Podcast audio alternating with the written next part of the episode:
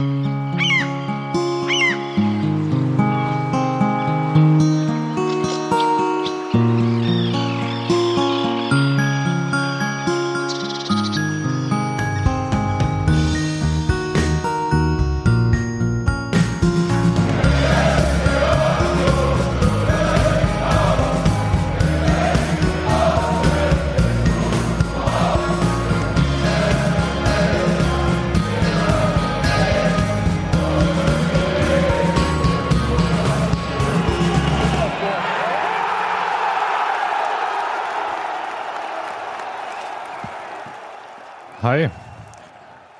Wunderschönen guten Tag nach dem 2 zu 2 des ersten FC Union beim Kieler SV Holstein. Ist das richtig? Bei der Kieler SV Holstein. Die, wie, wieso der?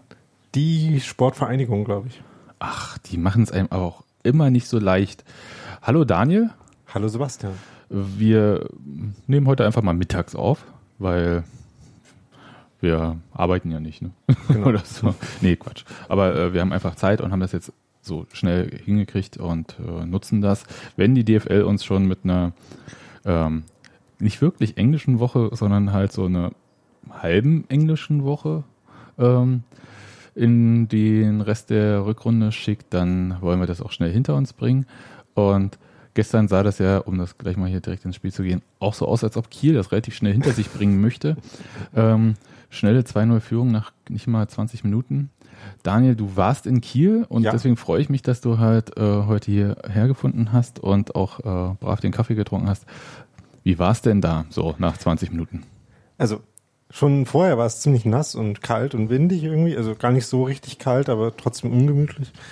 Und ähm, nach 20 Minuten kam dann schon vereinzelt äh, ein Always Look on the Bright Side of Life äh, Gesang auf, was die Stimmung in dem Moment ganz gut zusammengefasst hat, wo eigentlich ähm, trotz dieser Anfangsphase mit dem 2-0 für Kiel, ähm, ich das Spiel aus Union sich gar nicht so schlimm gefunden hätte. Denn da war durchaus auch was dabei, was einem Mut machen konnte, aber man hat auch gesehen, dass Kiel nicht nur latent gefährlich war, sondern ständig auch virulent gefährlich und dass man nicht so furchtbar äh, sicher sein konnte, dass da nicht auch noch mehr für Tore fallen Latent, wird. virulent. Ich habe dich echt vermisst in der Winterpause. ähm, schön, dich wieder hier zu haben. Ja, das fangen wir mal damit an, was einem erstmal Angst und Bange machen konnte. Und das war ja die ähm, direkte Art von Kiel, wenn auch nicht überraschend, äh, Angriffe äh, auszuführen und durchzuführen. Mit äh, schnellen Spiel, zielgerichtet, eingeübten Laufwegen und äh, bewundernswert, ehrlich gesagt, beim 0 zu 1, ja, wo ein langer, steiler Pass äh, wir haben es in der Hinrunde schon häufig gesehen äh, gegen Union, ähm, quasi den Außenverteidiger überspielt hat. Das war so wie so eine Blaupause im Prinzip von den Schwächen des äh, Jens Keller Pressing-Systems mit Hochstehen.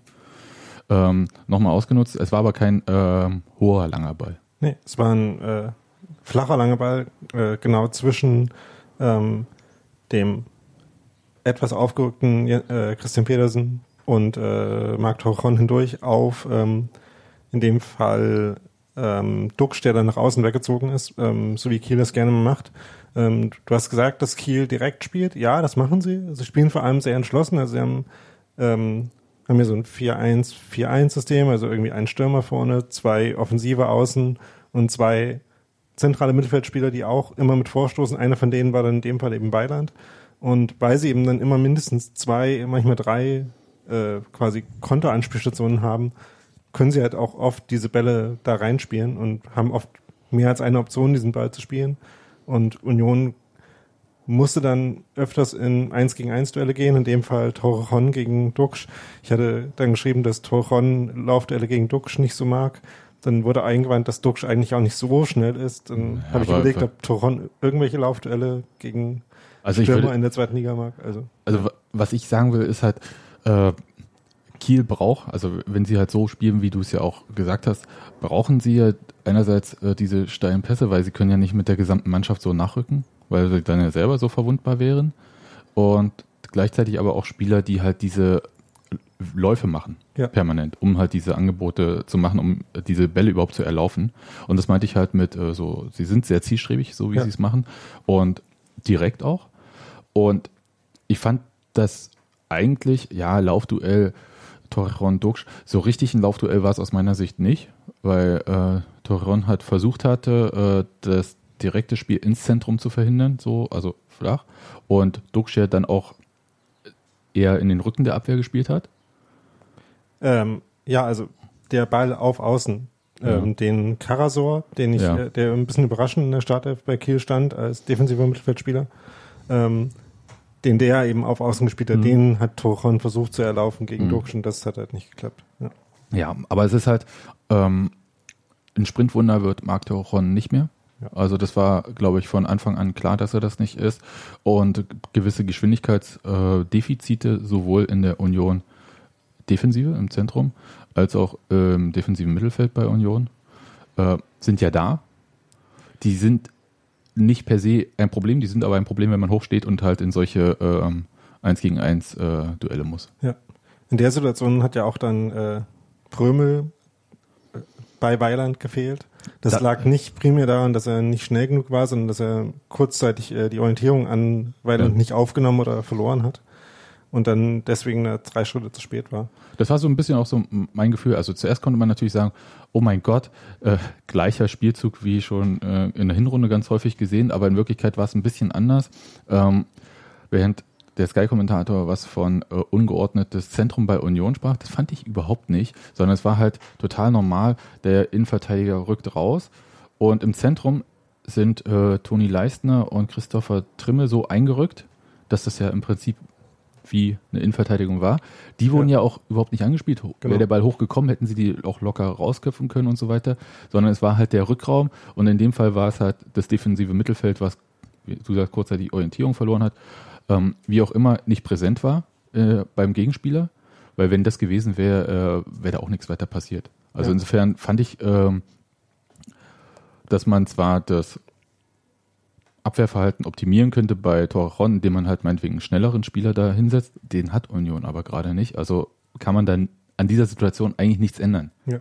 Also die, die muss man in Kauf nehmen. Man muss in Kauf nehmen, dass man äh, Spieler hat, die von ihrem Stellungsspiel leben. Das müssen sie halt auch wirklich gut können und äh, bestimmte Sachen antizipieren können. So, und äh, das muss ich von einem Markt auch erwarten und ich fand das jetzt auch in Ordnung gelöst.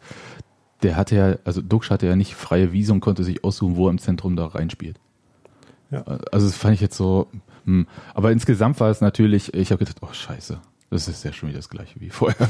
Also insofern, ähm, der Effekt, ja, äh, also auch wenn man jetzt meinetwegen analysieren mag, dass die Abwehr jetzt nicht ganz so schlimm und zwar halt äh, vielleicht dann auch ein individueller Fehler, äh, der dann wie mhm. immer irgendwie äh, dazu führte. Aber der Effekt war natürlich egal, ja, ja. weil es halt äh, schnell 0-1 und äh, strukturell sah es halt aus wie immer.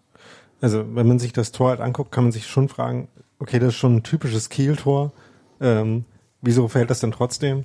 Ähm, man könnte ähm, sich auch nochmal vorhin das Pressing angucken, wo halt Union das ganze Spiel über eigentlich nicht geschafft hat, ähm, Kiel so zu pressen, dass nicht die Außenverteidiger von Kiel irgendwie frei sind. Also das ist ja in dieser Formation ohne Außenstürmer haben ja die gegnerischen Außenverteidiger erstmal keinen direkten Gegenspieler. Ähm, wenn man die dann anläuft, hat man längere Wege zumindestens bis dahin. Entweder von den Stürmern oder eben sogar von Hedlund aus. Aber dann würde wieder die Absicherung im Zentrum fehlen. Deswegen haben das eher Hartl, Polter und äh, Skripski gemacht. Ähm, wenn man dann da schon den Pass nicht verhindern kann, wenn dann alle anderen sich einen Schritt nach vorne orientieren, in dem Moment, wo der Sechser von Kiel den Ball annimmt, sich dreht und daneben auf dem falschen Fuß stehen, wenn der den Ball dann hinter einen spielt, dann ist es schwierig zu verteidigen. Das, äh, da hatten dann Prömel und Toron quasi das gleiche Problem. Ja, also ich, man kann das entschuldigen, man kann, muss aber einfach auch sagen, ähm, das Ding war zu verteidigen. Also für mich war es ja. nicht äh, äh, im Sinne von, äh, ab dem Punkt war es nicht mehr zu verteidigen, sondern das war bis zum Ende hin zu verteidigen, dieser Angriff. Der war einfach, äh, am Ende stand halt Grisha Prömel nicht bei seinem Gegenspieler oder ist, hat den halt den Pass annehmen lassen, weil er halt nicht schnell genug hinterherkam, wie ja. auch immer man das jetzt da so sehen möchte. Der Ball ist jetzt auch nicht ein anderthalb Meter neben Mesenhüller eingeschlagen, aber ähm, auch nicht so, dass man ihm einen Vorwurf machen kann. Also der war so schnell, hat, so direkt äh, kommt er dahin, aber, ja, aber, man kann eher sagen, dass er eigentlich schon es ganz gut macht, indem er überhaupt so nah dran kommt. Ja, also würde ich auch sagen, weil der war so schnell, so direkt gespielt, äh, da runterzukommen irgendwie keine Chance. Also da weiß ich nicht, wie man das machen möchte. Vielleicht, wenn man kurz die Zeit anhält und dann ja. Äh, aber das ging ja danach noch weiter. Ja. Ähm, da gab es dann äh, so, ich weiß nicht, ob, äh, naja, Union war so ein bisschen nicht ganz desorientiert, aber halt so verunsichert, fand ich. Und dann gab es halt äh, diesen Eckstoß. Also es gab so anderthalb Halbchancen von Union. Äh, ja, der Versuch hat schnell abzuschließen. Ne? Ja, also was äh, man ein bisschen gemerkt hat, was eine Folge der ähm, Formation sein könnte, der Formationsänderung, ist, dass in der ersten Halbzeit Union ein bisschen mehr Anspielstationen im offensiven Mittelfeld hatte und äh, ein bisschen weniger das Problem aufgetreten ist, dass zu schnell alle irgendwie in der letzten Linie standen. Und der, ähm, und der Ball flipperte nicht ganz so, ne? Genau. Ähm, also Hedlund hat halt dann öfters mal äh, Skripski irgendwie in der Mitte gefunden oder eine Verlagerung auf die andere Seite. Ähm, da hat dann Skripski zum Beispiel einmal so einen Drehschuss versucht, ähm, ähm, ironischerweise quasi, ähm, hat Union auch ein paar Mal den Flügel runter ganz gute Bälle gespielt, obwohl er ja eigentlich keiner war, aber da ähm, kann man vielleicht beim Tor dann noch, noch mal drüber reden. Da hatte Porter dann noch eine Chance, wo er zum Abschluss kommt. Aber es war nicht so, dass Union irgendwie mehr Kontrolle über das Spiel gehabt hätte. Nö, und dann gab es den Standard, also Ecke Kiel. Und das fand ich ehrlich gesagt relativ interessant, weil die Ecke war nicht besonders getreten, oder vielleicht war es auch gewollt so getreten, keine Ahnung ähm, so eine, ja, bei Union gab es früher Ronny Nicole, der ein bisschen so Ecken getreten hat, so kniehoch erster Pfosten. Mhm. Ähm, Bayern-Fans würden von der typischen Schweinsteiger-Ecke sprechen. Und das war eigentlich äh, einfach zu verteidigen, dieser erste Ballkontakt. Und die Berliner Zeitung schrieb heute, äh, dass Felix Groß den Zweikampf da verweigert hätte. Und ich habe mir das jetzt mehrfach angeguckt und habe gedacht, naja, Zweikampf verweigert würde ich es nicht nennen. Der macht halt so einen komischen Hopser beim bei der Ecke nach vorne. Also so wie wenn man auf was wartet, ja, und dann so nach vorne, um dann halt sich richtig abzustoßen oder wie auch immer. Und dadurch in der gleichen Zeit macht der Kieler halt die Bewegung zum Tor ja. und damit ist Felix Groß aus diesem Zweikampf raus. Genau. Also der hat überhaupt ja, gar keine Chance. Der verschätzt sich total ja. und äh, damit hat er überhaupt gar keine Chance mehr an diesen Zweikampf zu kommen. Ähm, Verweigerung würde ich das nicht nennen. Das war halt einfach eine wirkliche richtige, es war ein Fehler von Felix Groß, aber es war halt vor allem eine Fehleinschätzung ähm, vorneweg. Und das ermöglichte ja erst, äh, wer war das hier ähm, äh, bei dem Zweikampf? Der also Innenverteidiger, wie hieß er? Ähm, Hoheneder müsste das Genau, Hoheneder, sein. genau. Ja. Ähm, den Ball halt durch einen 5-Meter-Raum äh, quer weiterzuleiten. Hinter, im Prinzip hinter der Abwehrkette von Union, ja. vor dem Torhüter und hinten stand eigentlich Grisha Prömel ganz gut. Ja. Und stand ich, aber halt einen Moment zu lange. Genau, und das, und schneller geschaltet hat der Kieler. Ja, Drexler, der ist. Drexler, genau. Ja. Und ähm, das war, glaube ich, in dem Moment äh, auch jeweils zu verteidigen. Also sowohl der erste Ballkontakt muss eigentlich verteidigt sein. Also der, der darf da eigentlich nicht so rankommen. Da ist halt einfach, äh, der Groß hat spekuliert und hinten war auch zu verteidigen. Für den Torhüter war da nichts zu verteidigen. Hm, ja. Also der steht da so da, sieht den Ball an sich vorbei und dann ins Tor. Ja, also danke. Da muss ich auch sagen, als Torwart wäre ich ziemlich bedient gewesen ja. nach dieser Nummer. Als Torwart äh, kann er da nichts anderes machen, als an kurzen, kurzen Pfosten zu gehen, weil er ähm, ja auch damit rechnen muss, dass Roni da vielleicht den versucht mit so einem ähm, streifenden Kopfball äh, ja in den, ins kurze Eck zu schießen. Ja, wie auch immer. Ähm, genau. Ähm, von daher war das für ihn schwierig. Ja, fand, fand ich ähm, interessant, weil ich habe relativ, okay, relativ, das ist jetzt hier anekdotische Evidenz, ja, ich weiß nicht, ob das wirklich stimmt, aber die Wahrscheinlichkeit, wenn man einen Ball kniehoch an den ersten Pfosten schießt, dass da was Gefährliches draus wird, war in meiner Erinnerung, deswegen meckern ja auch alle Fans darüber und ich gehöre auch dazu, nicht besonders hoch. Also flach an ersten Pfosten, so dass er mit dem Fuß was machen kann. Ja, aber es war ja ein bisschen hoch, ne? Also es war ja nicht so. Also er war schon hoch, äh, flach genug, dass er ihn quasi ja. kurz im Boden abtropfen lassen konnte. Ja. Aber eben, es war schon äh, technisch schwierig und auch technisch gar nicht so sauber gelöst von dem Hoheneder. Ja, ja. Ähm also wenn das was werden soll, dann muss auf jeden Fall, müssen beide vorher wissen, also sowohl der mhm. am kurzen Pfosten als auch der am langen Pfosten, was sie jetzt als nächstes machen sollen, damit sie eben diesen Reaktionsvorteil haben, weil das ist ja schon bei Standardsituationen grundsätzlich der große Vorteil von der angreifenden Mannschaft, dass sie weiß, wo der Ball hinkommt und die Abwehrmannschaft nicht. Wie man ja an Felix Groß gesehen ja, hat. Das genau. ist ja ein perfektes Beispiel für diese, äh, ähm, für diesen Ansatz. Ja. Aber natürlich, ähm, also das ist auf jeden Fall, äh, würde ich sagen, locker zu verteidigen. Also das ist jetzt keine Standardsituation, bei der ich denke, wow, da ist man so überrascht und mm, äh, klasse gespielt, sondern das waren ganz, äh, zwei ganz klare Fehler jeweils in den Zweikämpfen und ähm, schon lag Union 0 zu 2 hinten, ohne dass sich äh, Daniel Mesenhöhler hätte großartig auszeichnen können. Konnte eigentlich das ganze Spiel nicht, oder? Na, doch, es gab ähm, so ein paar Situationen, wo er manches entschärft hat, indem er vorne äh, gleich draufgegangen ist, ja. also in, solch, in solchen Situationen. Und es gab natürlich in der zweiten Halbzeit diese eine Chance, wo der verunglückte Ball von der, ah, ja. von, der von der Grundlinie zurückgespielt wurde. Da war ein Unionsspieler dazwischen, deswegen hat der so eine Bogenlampe im Strafraum gemacht und wer auch immer, King Zombie, keine Ahnung, wer auch immer das war, ähm, der da den Dropkick gemacht hat, der sich dann halt, also auch ein sehr ungewöhnlicher Dropkick, der sich aber aus diesem abgefälschten Ball äh, dass er sofort auf dem Boden und dann in so einer Bogenlampe über Mesenhöhler eigentlich gesenkt hätte und Mesenhöhler ist einen Schritt zurück und hat den noch mit der Hand erwischt an den Innenpfosten rechts oder an den Außenpfosten gelenkt und dort kam Kieler zum Schuss und hat ihn am Tor, ja. am Tor vorbeigeschossen, wo ich dachte, wow, davon träumt der Kieler Spieler wahrscheinlich. Das ist ein interessanter Punkt, weil der Kieler Spieler war Drexler. Äh, mhm. Mit dem hatte ich äh, Gelegenheit, mich kurz zu unterhalten nach dem Spiel. Und der war extrem genervt von dieser Szene, weil sein, äh, sein Fehler war nämlich, dass er äh, den nochmal annehmen wollte. Und das hat er komplett nicht verstanden, warum er das versucht hat. Denn er sagte, dass er als äh, Duck stehen zurück äh, versucht hat zurückzulegen und Kinzombie dann geschossen hat. In dem Moment, wo der Ball von Kinzombie so als Aufsetzer aufs Tor kam, war ihm klar, dass entweder Mesenhüller den übers Tor lenkt oder wenn er versucht, ihn irgendwie äh, zur Seite abzulenken, dann ähm, muss, muss er zu mir kommen. Und äh, gut, er kommt dann nochmal über, über den Pfosten. Über den Pfosten, aber ähm, er hat gesagt, er war eben nicht davon überrascht, sondern er wusste genau, dass das passieren würde und wusste aber genau, dass er ihn nicht annehmen darf, sondern einfach nur schießen muss und hat es dann aber trotzdem versucht, ihn anzunehmen. Aber weil die, ja. die also das ist jetzt wirklich, ähm, das können wir jetzt, weil, also weil ich jetzt mehrere Zeitlupen von dieser Szene gesehen habe, ganz locker sagen, ja.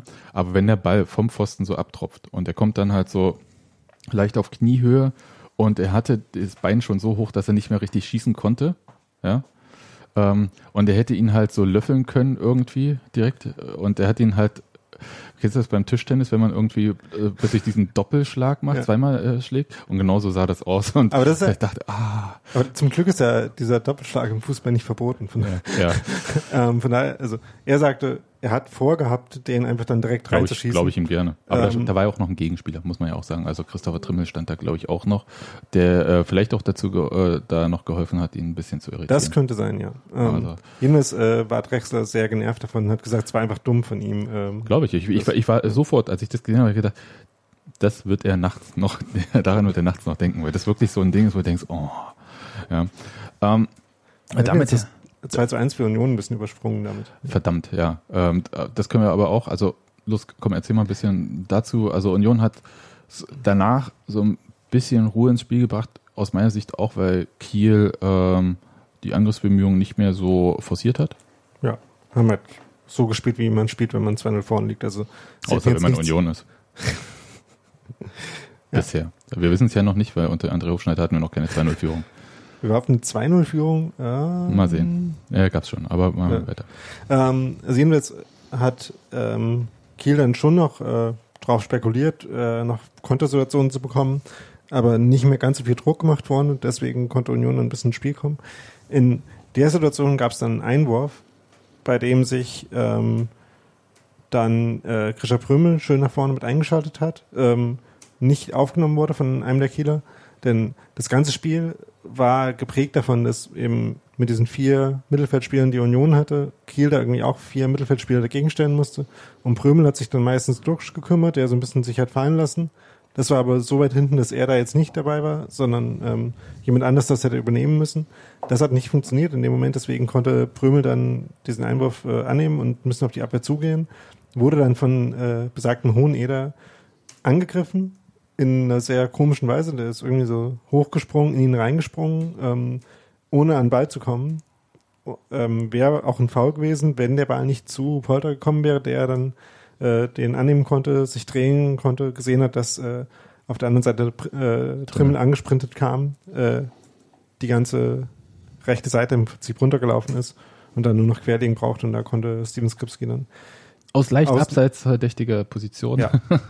ja, aber das war ja beim 1-0 auch äh, leicht abseits verdächtig von Kiel. Insofern, äh, da gibt's keine Kameras, keinen Videoschiedsrichter, äh, sagen wir mal. Keine kalibrierten Linien. Äh, die es ja wahrscheinlich in der Bundesliga immer noch nicht gibt, das weiß ich nicht, bis, müsste man mal in den Keller nach Köln äh, schalten und fragen. Aber ähm, gehen wir mal von aus, das war bei beiden kein Abseits, weil ja. der Schiedsrichter ist auch nicht abgewunken. Gleich viel Abseits jeweils. Oder gleich viel oder wie auch immer. Also ich finde es okay, das nicht äh, wegzuwinken in solchen äh, engen Situationen. Und Zweifel ja. für den Stürmer. Und weil Kinzombie dann halt äh, der einzige Innenverteidiger war, der übrig war, Hohne, da hat er sich dann eben selber aus dem Spiel genommen konnte der dann auch da nichts mehr verteidigen. Kinzombie übrigens, der ein gutes Spiel gemacht hat, der viele Situationen stark geklärt hat, äh, viele Bälle auch gewonnen hat und direkt nach vorne gespielt hat. Aber der, der nicht 90 Kieler Minuten lang ein gutes Spiel gemacht ja. hat. Aber da kommen wir später vielleicht nochmal dazu. Ähm, aber diese Innenverteidigung von Kiel war ja ähm, ein bisschen ad hoc. Also, ja, richtig, weil, weil ja äh, Chichos und ähm, Oh Gott, der andere Name. Beide waren gesperrt jedenfalls. Äh, ja. Jeweils fünfte gelbe Karten, ne? Waren das oder gelb genau. und fünfte gelbe. Ähm, das war ja schon klar, dass äh, die neu zusammengewürfelt werden wird. Und das war gut gemacht, auch Steven Skripski, äh, guter Lauf dann. Das war, glaube ich, so, wie man sich das vorstellt. Aber natürlich auch äh, mit dieser Flügelorientierung dann in dem Fall wieder, die wir kennen. Bloß, dass halt nicht Steven Skripski im Flügel äh, war, sondern halt äh, Christopher Trimmel, der angesprintet kam. Der jetzt seinen siebten Assist hat. Finde ich ja. ja. für einen Außenverteidiger äh, beachtlich logischerweise profitierte da von den Ecken. Ähm, ja, die, oh ja, stimmt, an den Standards im Prinzip. Ja, ja Mist. Okay, müsste man nochmal gucken, wie viel das so aus dem Spiel sind. Wahrscheinlich nicht so viele. Nee, ähm, ich habe mir mal die Torschussvorlagen von Trimmel angesehen, da sind dicke Punkte an den, an den Eckpunkten jeweils. Ah, okay. ähm, ähm, die Ecken übrigens kamen gar nicht so gut, aber das lag tatsächlich am Wind. Also ich äh, saß da ich stand nicht im Auswärtsblock etwa, sondern ich saß im, der, im Pressebereich des Kieler Stadions. Der äh, feine Herr. Ja. Ähm, übrigens, äh, ganz annehmbares Catering im Pressebereich. Das ist nichts, worüber ich reden möchte. Ich auch nicht, auch nicht. aber jetzt hast du mich ja quasi gefragt. ähm, und man sah da jedenfalls die ganze Zeit so diesen Nieselregen in so Schwaden durchs, äh, durchs Stadion ziehen, unterschiedlich schnell auf die auch überhaupt nicht äh, schöne Gästekurve zu. Äh, das ähm, so ein altes Stadion, ähm, früher mit Laufbahn, bei dem drei Seiten neu gemacht sind und nur die Gästekurve noch nicht, so dass so ein ganz flacher, langgezogener Gästebereich ist, vor dem dann noch ähm, so ein bisschen Kram abgestellt ist, so Ersatztore, eine Anzeigentafel, die man irgendwie beim Stadionbauen vergessen hat und dann mit dicken Pfeilern direkt vor den Auswärtsblock gesetzt hat. Ah, ja. sah man die ganze Zeit den Nebel, so das Stadion mhm. auf den Auswärtsblock zuziehen und manchmal ist es dann mit dem Ball auch passiert, wenn der nämlich mit ein bisschen zu wenig Tempo ein bisschen zu hoch geschossen wurde, gab es dann auch so den Moment, dass der die, im Flug die Richtung geändert hat und zurückgeflogen ist. Das hat schwierig gemacht, scharfe Ecken so zu schießen, dass man die irgendwie per Kopfball verwerten konnte. Ich, ich kenne das noch ein bisschen äh, bei Union von früher, als das Stadion halt noch nicht gemacht war. Und wenn es dann mal windig war, es war, ist ja jetzt prinzipiell nicht ganz so windig äh, in Köpenick, aber wenn es mal windig war, ich erinnere mich mal, ich glaube, es war so ein Spiel von Hertha 2 und ein Einwurf, der durch den Wind ein bisschen ungünstig fiel und dann noch ein 1 zu 0 von Union ermöglichte. Also ja, das ist unangenehm. Ich glaube aber, sollte Kiel in die Verlegenheit kommen, dass das Stadion, was ja sicher neu gemacht werden muss, um halt auch den DFL-Regularien zu entsprechen, ähm, neu gemacht werden, dass die Windnummer dann halt auch nicht mehr so ins Gewicht fällt. Außer man muss die Ecken offen lassen für optimale Rasen, Belüftung und äh, Wässerung und hat dann zumindest noch so Einflugschneisen für den Wind. Ja, aber das daran glaube ich nicht. Also mal sehen. Also äh, mal sehen, wie sie es machen, aber das ist halt äh, okay. Es ist ein Nachteil für beide Mannschaften. Es gibt ja Stadien, die irgendwie an so Felsen dran stehen, wo dann eine mhm. Wand des äh, Stadions Felsen ist. Man mhm. könnte es ja da machen, eine Wand des Stadions ist Küste, weil es halt Küste hier. Mhm. Und dann da mit reinlassen. Ja, aber gut. es ist halt äh, super schwierig da zu spielen, aber es ist halt auch super schwierig für Kiel da zu spielen, weil ich meine, berechenbar ist diese Sache überhaupt nicht. Ja. Also es, äh, ich glaube, das ist halt auch ärgerlich, äh, wenn man selber vielleicht gute Standardschützen hat oder so, da das zu machen. Aber vielleicht ist das dann halt auch der Grund, dann äh, Ecken zum Beispiel auch eher flach zu spielen. Finde ich, bin ja sowieso ein Freund von der flachen Ecke. Ja. Einmal hat das Union dann auch probiert, bei der ersten Ecke, wenn ich mich richtig erinnere, danach dann wieder nicht mehr. Hm. Naja, es ist halt, wie gesagt, äh, flache Ecke hat den Vorteil, man kontrolliert den Ball, äh, hat natürlich auch den Nachteil, dass halt äh, sich im Zentrum sehr viel darauf orientiert werden kann und, ja. ähm, und so der Überraschungseffekt halt so ein bisschen weg ist und man ja. muss sich halt drehen im Zweifelsfall und so weiter und so fort. Und dass einem die Körper von Leistner und Porter nicht ganz so viel nützen. Ja, richtig. Also zum Freiblocken und sowas. Naja, ja. mag sein. Also kann man jedenfalls vielleicht überlegen, ähm, in solchen Situationen doch ähm, die Standards irgendwie flach auszuführen. Gut. Aber Union äh, war eigentlich mit dem 2-1 ganz gut bedient und ähm, das sah dann auch so halbwegs normal aus, aber in der zweiten Halbzeit ging es halt, wir hatten das, äh, diese eine Torsituation angesprochen, ähm, ging es doch ganz gut nochmal aufs Union-Tor zu. Ja. Und äh, so, ich habe so das Gefühl gehabt, auch so in, äh, sorry für die, äh, für das sprachliche Bild, in Wellen. ja. Ähm, und es, wieso hat das dann eigentlich aufgehört? Das ist eine gute Frage. Also ich wollte jetzt erstmal noch was dazu sagen, warum das eigentlich so war und warum das so gefährlich wurde. Ähm, weil man da nämlich wirklich gesehen hat, warum äh, dieser Dominik Drexler, früherer Erfurter übrigens, nur weil allen Erfurtern gerade der, die Lust am Fußball noch nicht vergangen ist, falls, ähm, der hat nämlich äh, auch da wieder ein sehr gutes Spiel gemacht, wie er überhaupt schon eine überragende Saison spielt und äh, viele Bälle halt sehr gut durchgesteckt, denn das braucht man halt bei diesem Angriffsspiel auch, dass man eben die präzisen Pässe dann hat, um das Tempo halt zu nutzen, weil wenn die dann eben nicht schnell genug kommen, dann ist nicht, die Verteidigung wieder da. Und, und nicht steil äh, genug vor allem. Genau. Und gerade viele so kleine Kontakte oder relativ oder kleine durchgesteckte Bälle, das kann Drexler halt schon sehr, sehr gut. Und deswegen war das auch schwierig zu verteidigen und so kamen auch etliche von diesen Chancen zustande. Und nach so 60 Minuten oder so, ich weiß nicht, ob da bei Kiel auch die Kraft nachgelassen hat. Also ich kann mich an einen Angriff erinnern, bei dem Union äh, vorne einen Ball verloren hat und dann Leverenz eigentlich sehr viel freien Platz vor sich hatte und man das Gefühl hatte, jetzt kommt gleich eine Großchance, aber Leverenz einfach nicht mehr schnell genug war, nicht mehr frisch genug war, um das wirklich zu einer Großchance auszuspielen. Also das war, glaube ich, schon ein Faktor. Und Union hat dann halt irgendwann angefangen ähm, mit Staffelungen zu spielen, die ja doch wieder mehr so 4-3-3-mäßig waren, also wo Hedlund öfter schon äh, in dieser Linksaußenposition dann war, Skripski sich auch konstanter quasi auf dem Flügel orientiert hat und sie dann öfter direkt hinter die Abwehr von Kiel spielen wollten. Und so hatten sie dann halt ein paar Chancen und haben das Momentum quasi gedreht und äh, haben Kiel seltener ein bisschen weiter vorne im Ballbesitz kommen lassen, sodass sich das ganze Spiel dann ein paar Meter Richtung äh, Kieltor verlagert hat.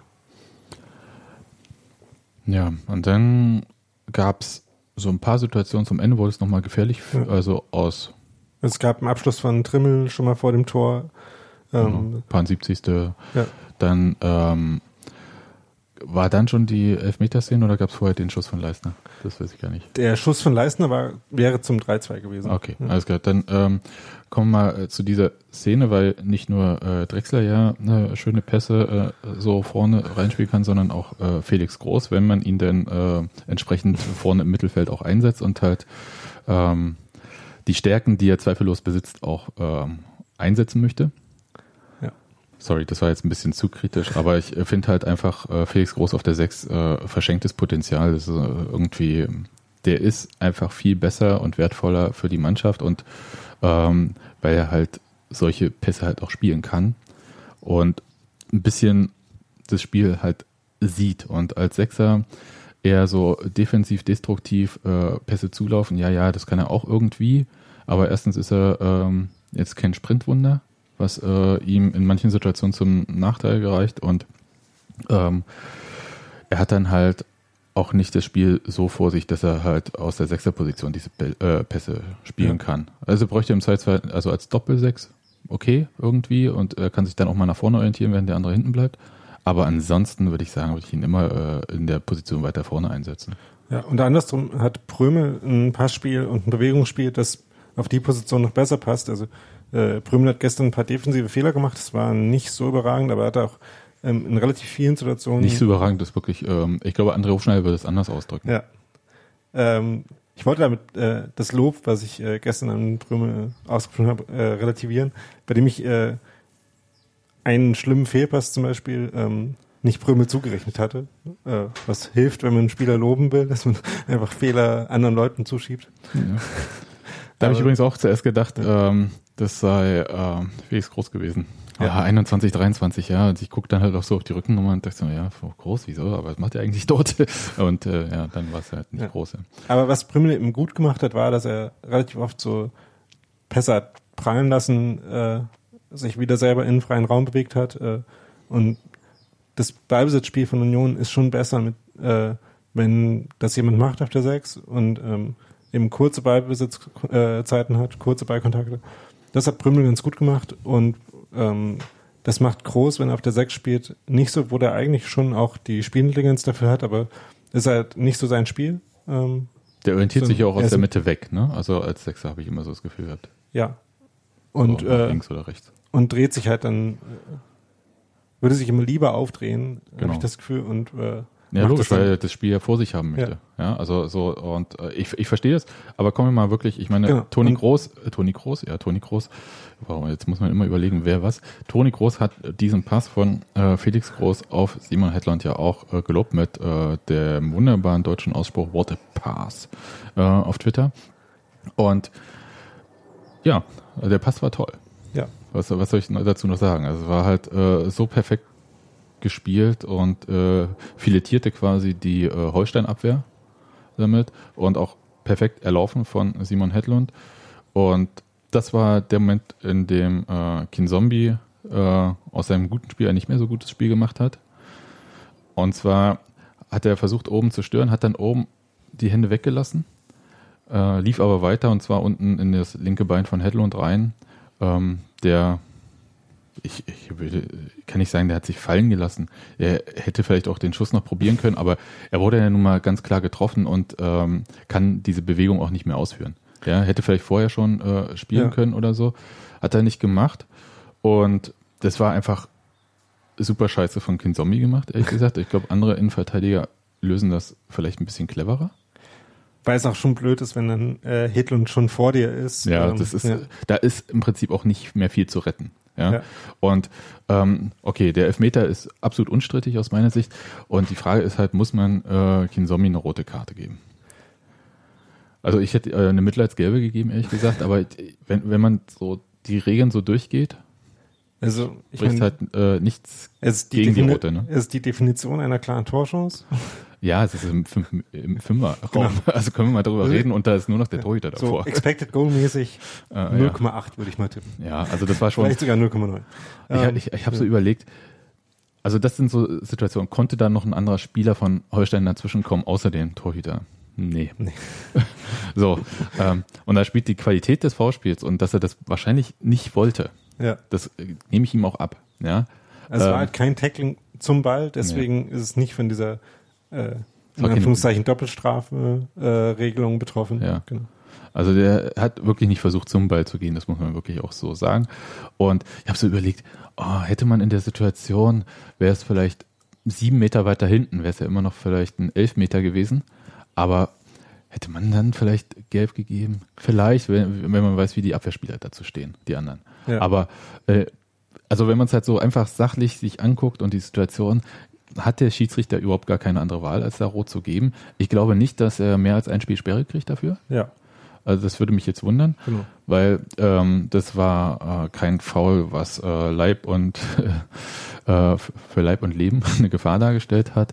Das war ähm, absolut einfach so, so ein Ding, wo, was sonst wahrscheinlich nicht immer eine gelbe gegeben hätte, wenn es in einer anderen Situation stattgefunden ja, hätte.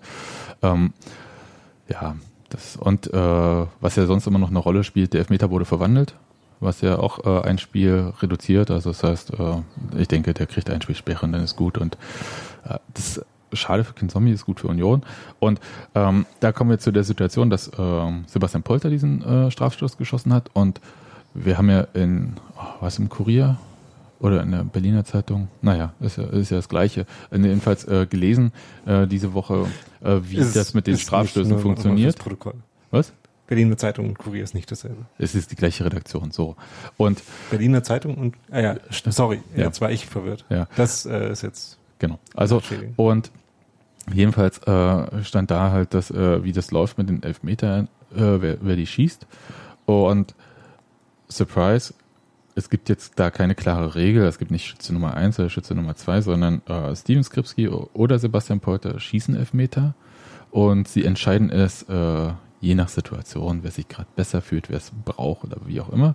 Und ich finde, dass solange Spieler das unter sich irgendwie regeln können, ohne ähm, danach sich gegenseitig auf Instagram oder Twitter zu entfolgen, ist das auch völlig in Ordnung.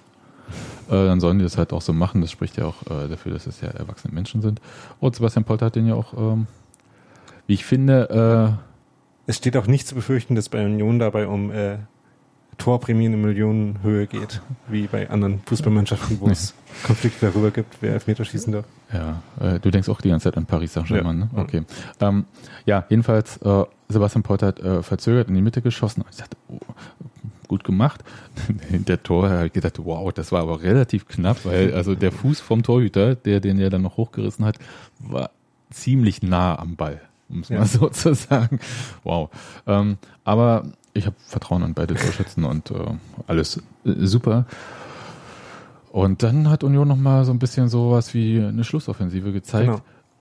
Und da gab es eine Situation, wo ich mich sehr gewundert habe, nämlich über ähm, Toni Leistner, der in so einer Doppelpasssituation in den Strafraum kam und äh, so von halb rechts und mit voller Wucht auch abgeschlossen hat, aber halt auch so dermaßen auf den Torhüter in der Situation. Ich dachte, ja, das ist vielleicht der Unterschied.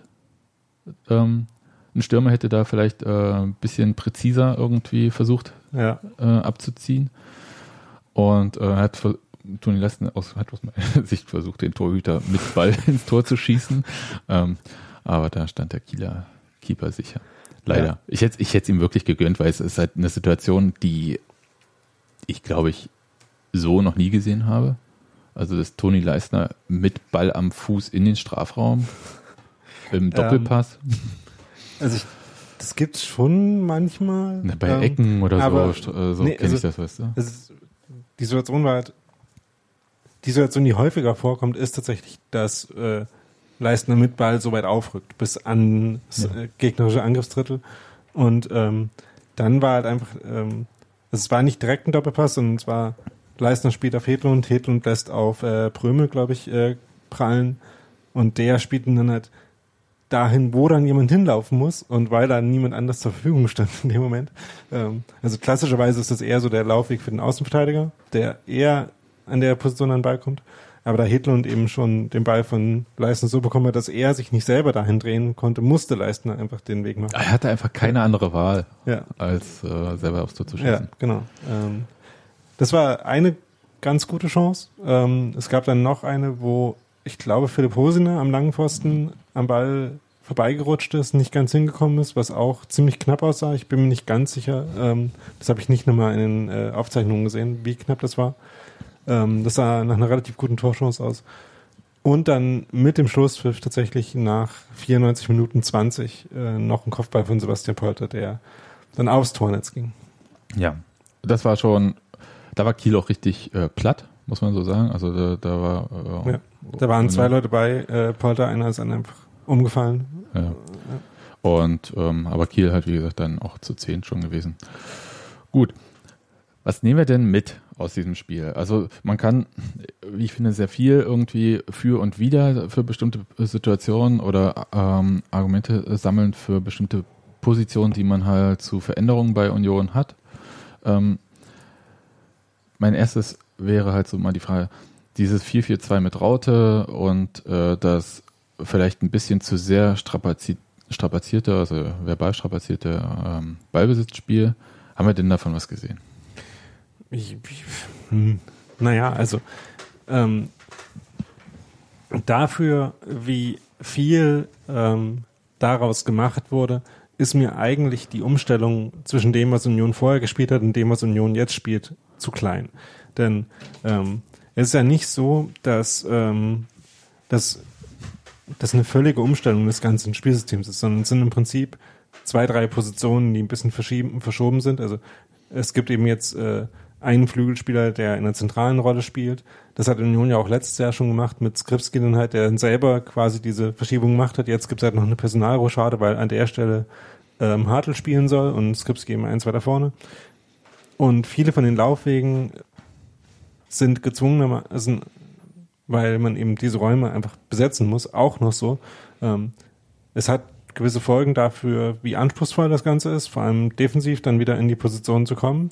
Ähm, ich weiß nicht so genau, ob das mit Hedlund auf der Acht ähm, die Idealposition ist. Also es ist insofern ganz gut, weil das schon auch für die Gegenspieler nervig ist. Also es hat zum Beispiel Drexler auch gesagt, dass er ähm, dass das eine unangenehme Ordnung ist für sie. Ähm, also weil, von, weil sie halt nicht dass es unangenehm ist, gegen so eine Union-Ordnung zu spielen. Weil sie halt äh, aus ihren äh, Reihen rausrücken müssen, ne? Äh, also hinterherlaufen müssen im Genau, ähm, also Hedlund ist dann halt relativ äh, tief, also weit in der Unionhälfte, weit zurück, bietet sich da einmal kurz an, da muss eben jemand mitgehen, weil man kann ihn ja nicht äh, ganz frei da aufdrehen lassen und kann dann eben mit Tempo die Drehung machen, in den Raum gehen und dann muss halt jemand mitsprinten ähm, mit Hedlund und mit Hedlund mitsprinten, ähm, ständig Hartels Bewegungen verfolgen, der dann auch diese Räume besetzt. Das ist halt alles anstrengend.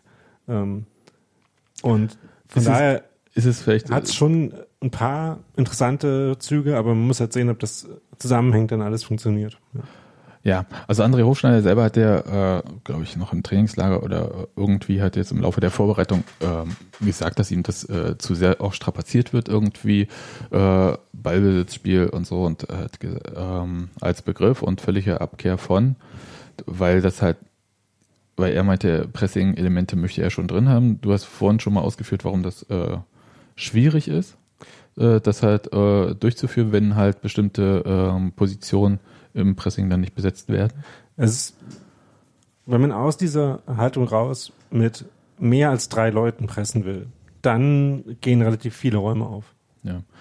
Also, und defensiv die Baustellen, äh, glaube ich, gibt es halt weiter. Also Geschwindigkeitsnachteil äh, von Unions defensiven Mittelfeld plus ähm, Abwehr, also Innenverteidigung, gibt es ja weiterhin. Also ich sehe äh, keine Geschwindigkeitsprobleme zum Beispiel auf der Außenverteidigerposition. Wenn die aber aufgerückt ist und dahinter gespielt wird, dann äh, bleibt äh, das Thema bestehen und das ist dann die Grundordnung eigentlich auch egal.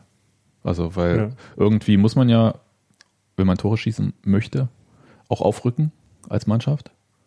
Das, äh, da bleibt einem nichts anderes übrig. Man kann ja nicht als äh, Verteidigung hinten stehen und dann einfach sagen, okay, lass uns da jetzt so eine riesen Lücke äh, machen und den vier, fünf Leuten da vorne viel Glück wünschen.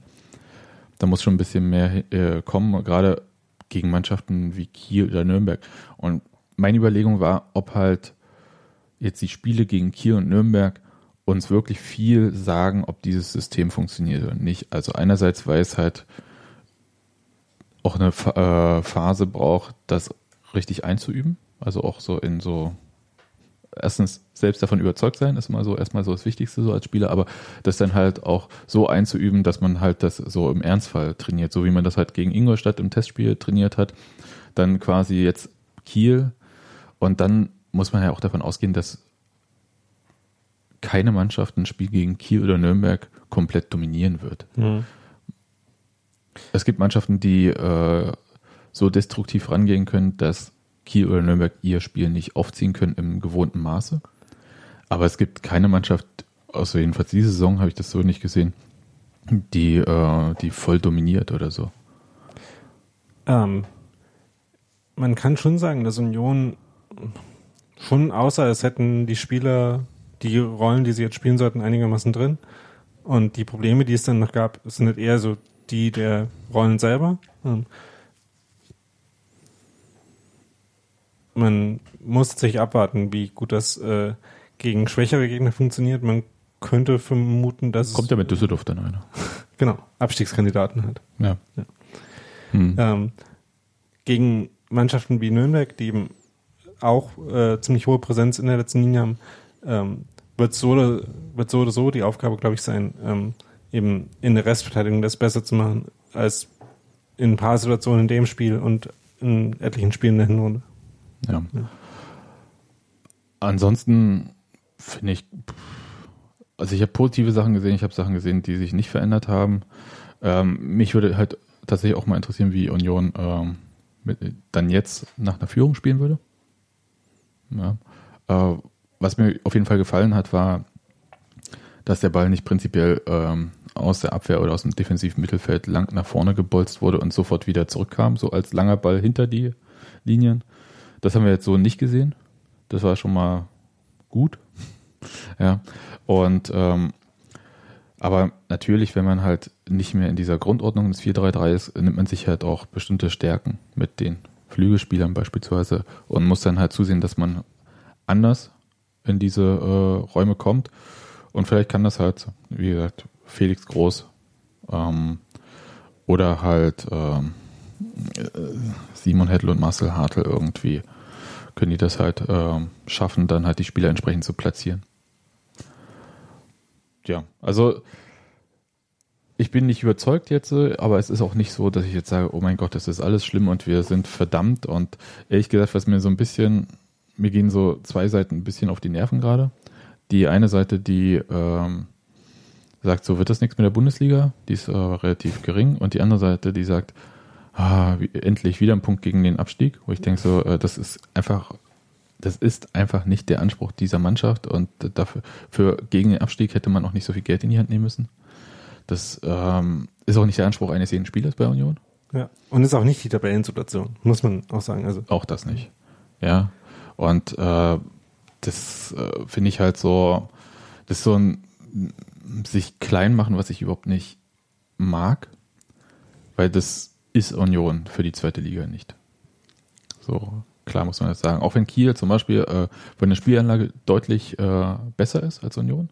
Also weil es halt einfach Spielanlage im Sinne von, die wissen, wie sie spielen wollen und führen das halt auch perfekt aus. Ja. Wenn die Spieler, bestimmte Spieler nicht äh, verletzt sind, dann klappt das auch. Und das äh, kann sich bei Kiel ganz schnell ändern. Das kann sich ändern, indem Markus Anfang äh, in der nächsten Saison kein Trainer mehr ist bei Kiel, was vielleicht möglich ist, dass bestimmte Spieler nicht mehr bei Kiel sind. Und äh, dann muss man halt auch sehen, wie äh, diese Mannschaft dann halt weiter funktioniert. Und also ganz viele Sachen bei Kiel sind halt auch völlig unklar. Ja, die haben halt die passen halt im Moment gut zusammen. Richtig. Aber man muss abwarten, wie lange noch. Richtig. Was, aber was man schon sagen kann, ist irgendwie, dass sie, glaube ich, spielerisch der zweiten Liga sehr gut tun, weil die Mannschaften versuchen müssen, auf die Art, wie Kiel spielt, eine Antwort zu finden. Und das ist bisher äh, nur wenigen Mannschaften gelungen. Und Dominik Peitz hat darüber gesagt, dass man äh, bei den Spielen vor der Winterpause gesehen hat, dass ja ein, so eine Mannschaft wie Braunschweig jetzt auch nicht einer der per se Underdogs in der Liga dann halt mit beiden Stürmern in ihrem auf ihrer Seite der Mittellinie im Mittelkreis standen, dann äh, ist halt nicht mehr so viel Platz dahinter, um reinzulaufen. Ja. Ähm, aber es ist auch nicht viel Platz für Braunschweig, um Evolution- zum Tor zu kommen. Genau. Das ist dann der typische Evolutionsprozess von so einer Mannschaft wie Kiel, die mit dem Mittel halt Erfolg ist, erfolgreich ist, dann darauf auch Antworten zu finden. Und ähm, man kann denen übrigens durchaus zutrauen, dass sie das gut genug schaffen, um in den Spielen, wo sie das machen müssen, genug Punkte zu holen, um sieben Punkte Vorsprung zu verteidigen. Ja, Also-. Sie haben jetzt auch sechs Spiele nicht gewonnen. Ähm, äh, andererseits äh, sieht äh, bei, also Union und Kiel haben beide sechs Spiele nicht gewonnen. Bloß äh, die Wahrnehmung ist äh, ein bisschen unterschiedlich. Ja, oder? weil halt Kiel auch dafür nur ein Spiel verloren hat. Richtig. Ähm, ja, mal schauen. Ich bin sehr gespannt auf das Heimspiel gegen Nürnberg. Ähm, hoffe einfach heute Am Freitag schon. Das Am Freitag. bald. Ja, ähm, dass das kein Freakspiel wird. Im Zweifelsfall habe ich es jetzt schon wieder gejinxt. Und äh, wünsche euch allen viel Spaß da. Ich kann leider nicht kommen, weil ich bei einem Familiengeburtstag bin. Aber ihr könnt ja Steffi Hallo sagen, die ist im Stadion. Ja. Und äh, du wahrscheinlich auch. Und Ich bin auch wir im Stadion, ja. hören uns Ihr dann. könnt mir auch Hallo sagen, wenn ihr wollt. Genau. Ähm, Daniel. Wo bist du denn? Bist du auch wieder im Pressebereich Ja. oder wie? Okay. Dann ähm, sag doch Daniel einfach nett Hallo. Und wir hören uns dann am Wochenende wieder mit dem Podcast nach dem Nürnberg-Spiel. Samstag oder Sonntag nehmen wir auf. Ich, noch, noch ist nicht ganz klar. Gut, es war mir ein Fest, Daniel. Ja, und ähm, dann können wir jetzt Mittag machen. Super. Mahlzeit. Tschüss. Tschüss.